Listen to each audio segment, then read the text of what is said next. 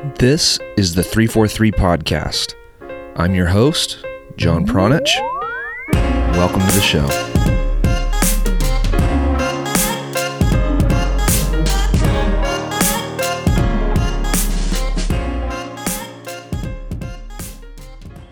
Hello, and welcome back to the 343 Podcast. This is another installment of Two Minutes Uninterrupted. On these short episodes, coaches are given two minutes to discuss their coaching philosophy and ideas about the game. After that, we talk about the topics they touched on and we try to extract at least one gold nugget that you can leave with. The guest on this episode is Ryan Crabbe. So, a big thank you to Ryan for coming on the show. If you want to connect with Ryan, you can find him on Twitter by searching at 7crab75. I'll spell that out for you. So it's at seven, the number seven, C R A B B E seven five. So you can find him there. If you enjoy this episode and you are an ambitious coach that is looking for a powerful and proven coaching education program, go check out the 343 Premium Coaching Membership Program. It is a program that has been successfully implemented by coaches of all levels, including the Development Academy, high school, and college. I can speak personally from uh, my experience with coaching high school boys and girls, and also uh, club soccer, just regular old club soccer, 11, 12, 13, 14, 15 year olds. Yeah, works on them too. So you can find uh, you can find that that program works for just about every single level. Uh, David Copeland Smith, the founder of Beast Mode Soccer, is in his sixth year as a 343 member. He said, and I quote, Honestly, it's worth 10 times the yearly membership. You're not investing in the drills, you're investing in your education, a proven methodology, and a phenomenal community of progressive coaches.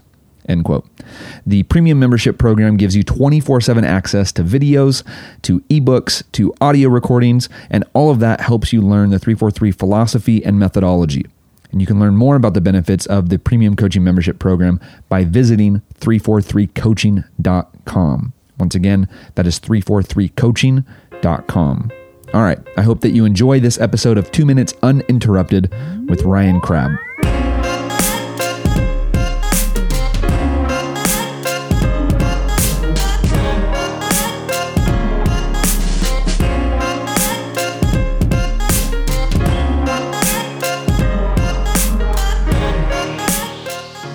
Okay, so uh, so here we go. So two minutes uninterrupted from Ryan Crabbe. Go for it.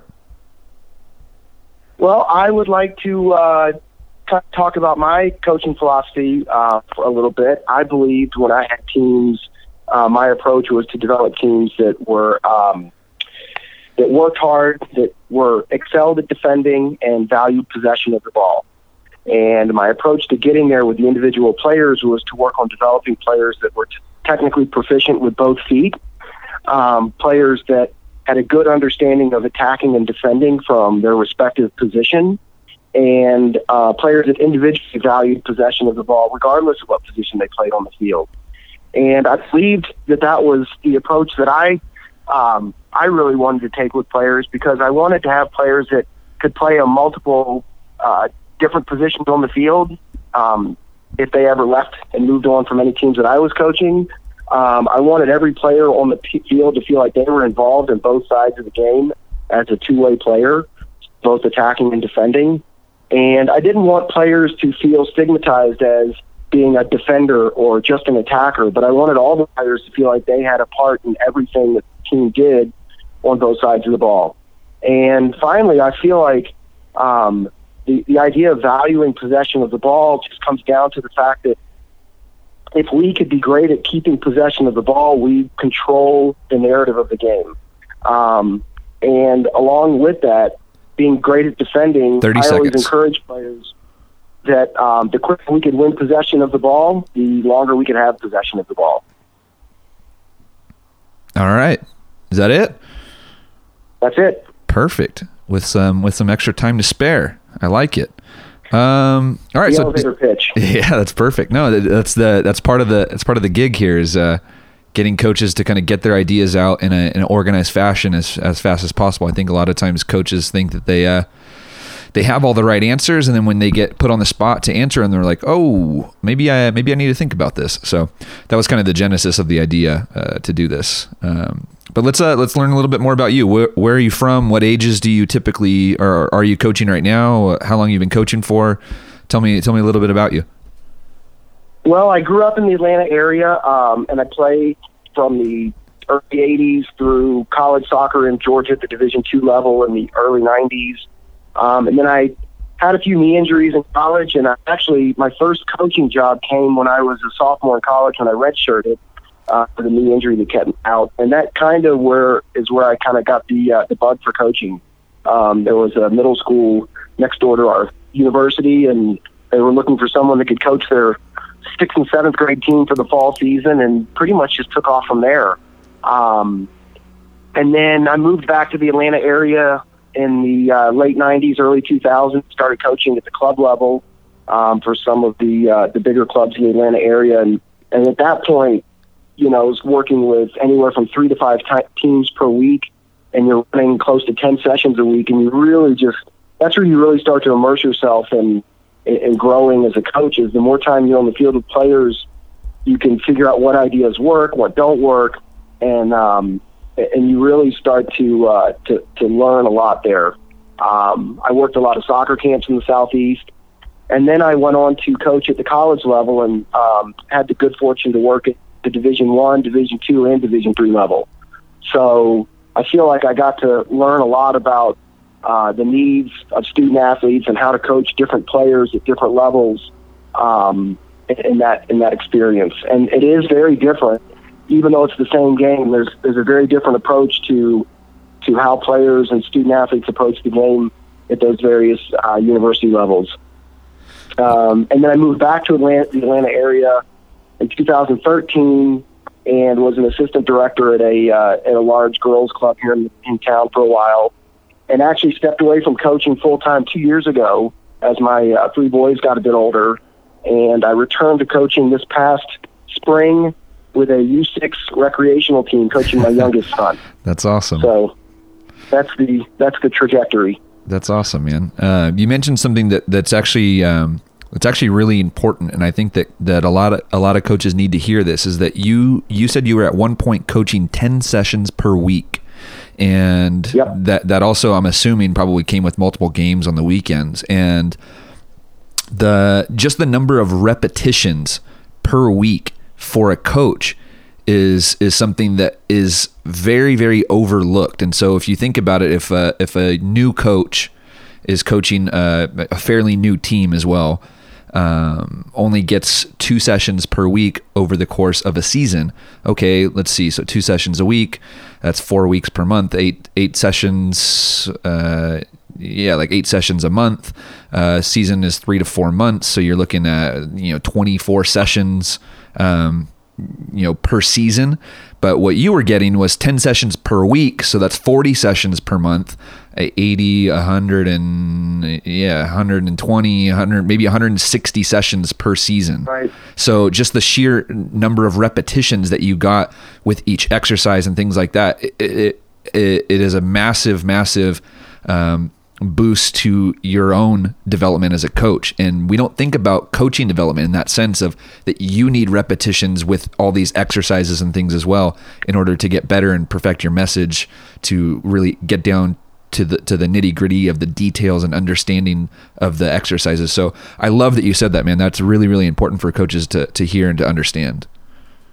Well, and I think the big takeaway also was when you develop, you know, some of the activities, or if you're, you know, if you you steal an activity from someone else and then you have to apply it, you know, what may work for one person based on their group of players or their communication skills, you have to really learn how to work, make it work for yourself.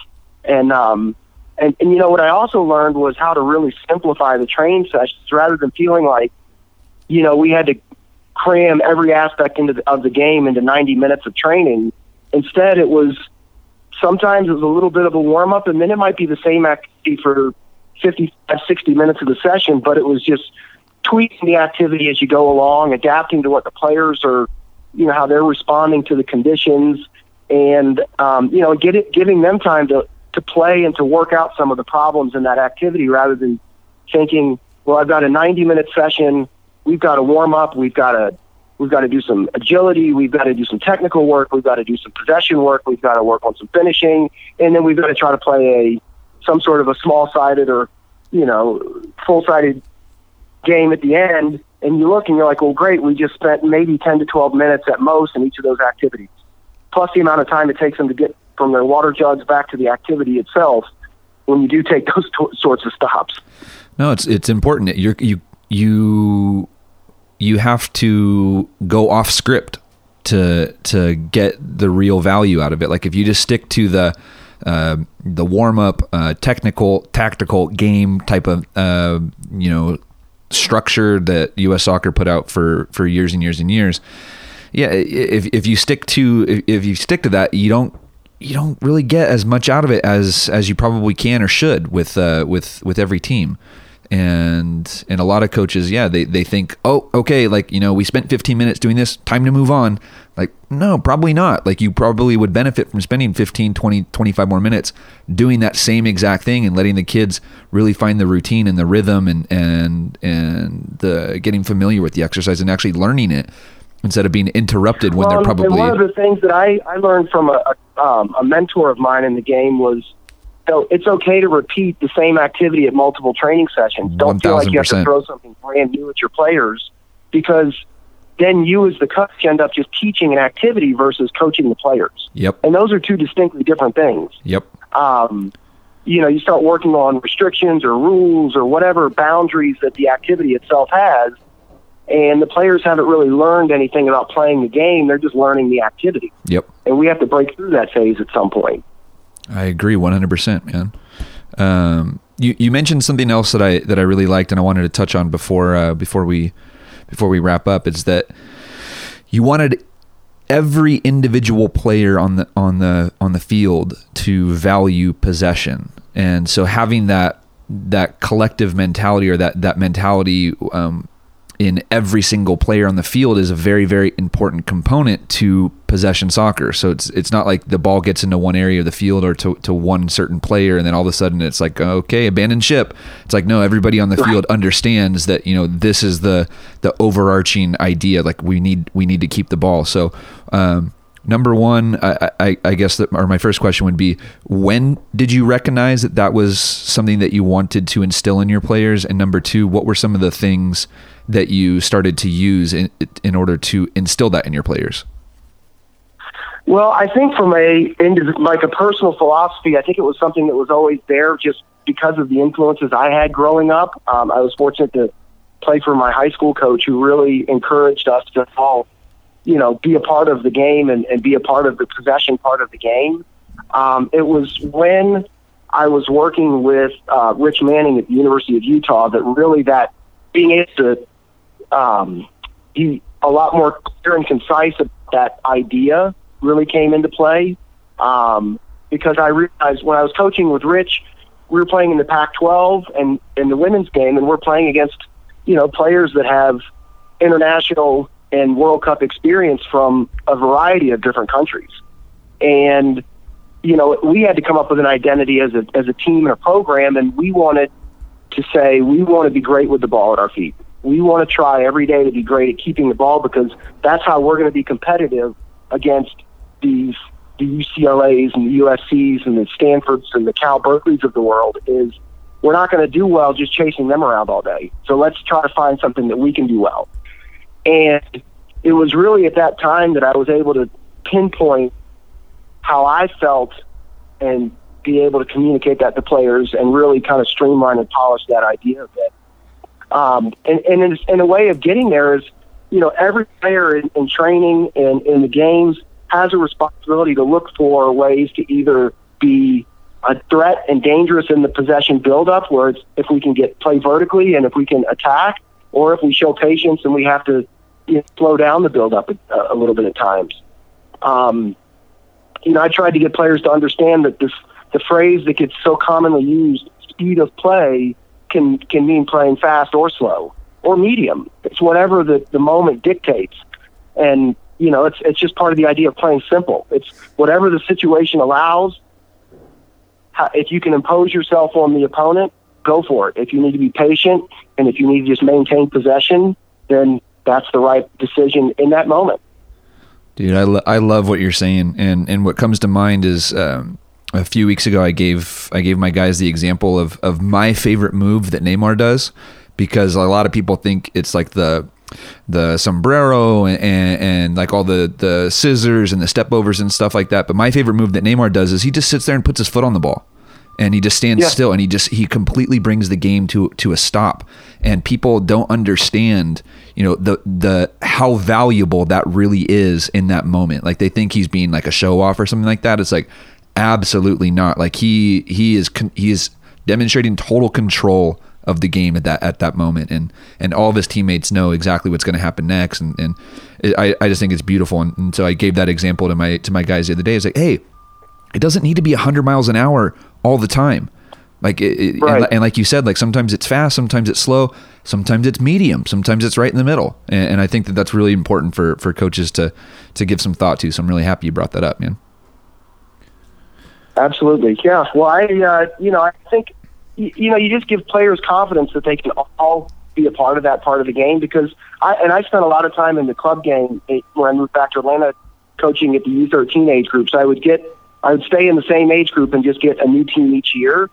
And one of the big things about that age group at that time was the players were transitioning from playing. Most of them haven't hadn't played very many eleven-a-side games, so they were having to come into it with more teammates on the field, more opponents on the field, more more space to deal with, and you know not and we're starting to get into formations and different positions and you know ideas of tactics and and trying to get the players to see that you know, if I can play three or four different positions as a 12 or 13 year old player, my confidence individually and my value to whatever team I'm on in the future is going to greatly increase as well. And in order to be able to play multiple positions on the field, you've got to be technically proficient with both feet. You've got to have the ability to attack and defend anywhere. If you're playing as a forward in a three front or as a, a six or as an, a left back, whatever your position, if I'm the center back and I've got the ball and I'm unmarked, I've got to be the one who initiates the attack and the buildup. I'm the playmaker at that moment. So I, I really wanted players to, to learn and develop those traits when I got them at that younger age group.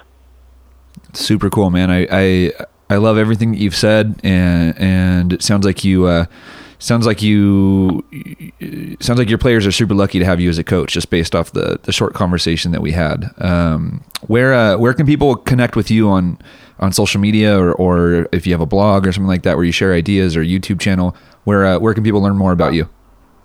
On uh, Twitter I, I changed my handle. It's now seven crab C R A B D E seventy five that's probably the the easiest way. And sometimes I get myself into some rants sometimes so just just be careful one one more time. What was the what was the Twitter handle? Seven, like seven, the number seven or the word? The number seven. Okay. And then uh, my last name, Crabbe, C R A B B E, and then seven five, the number seven five. Okay, seven Crab seven five on Twitter. Uh, if people want to connect with with Ryan, if people want to you know continue the conversation with you about any of the topics that you brought up, uh, they can they can reach you there. Ryan, uh, I really appreciate your time, man, and I, I wish you all the luck uh, with their with your U sixes. That sounds like an exciting uh, an exciting project, man. Yes, indeed. Yes, indeed. Well, I appreciate you uh, you giving a call, and I hope uh, I hope someone finds a little bit valuable content in this, this talk today.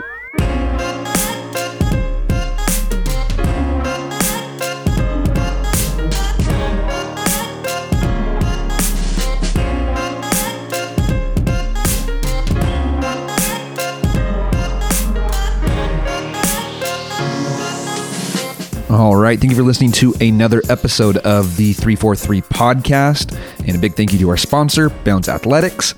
I also want to leave you with one note from one of our members of the 343 coaching education program. His name is Thomas, and he's been a member for quite a while. And this is what he had to say.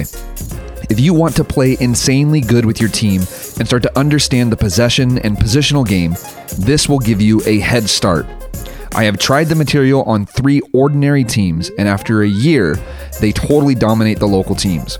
After two years, they are among the best in the region.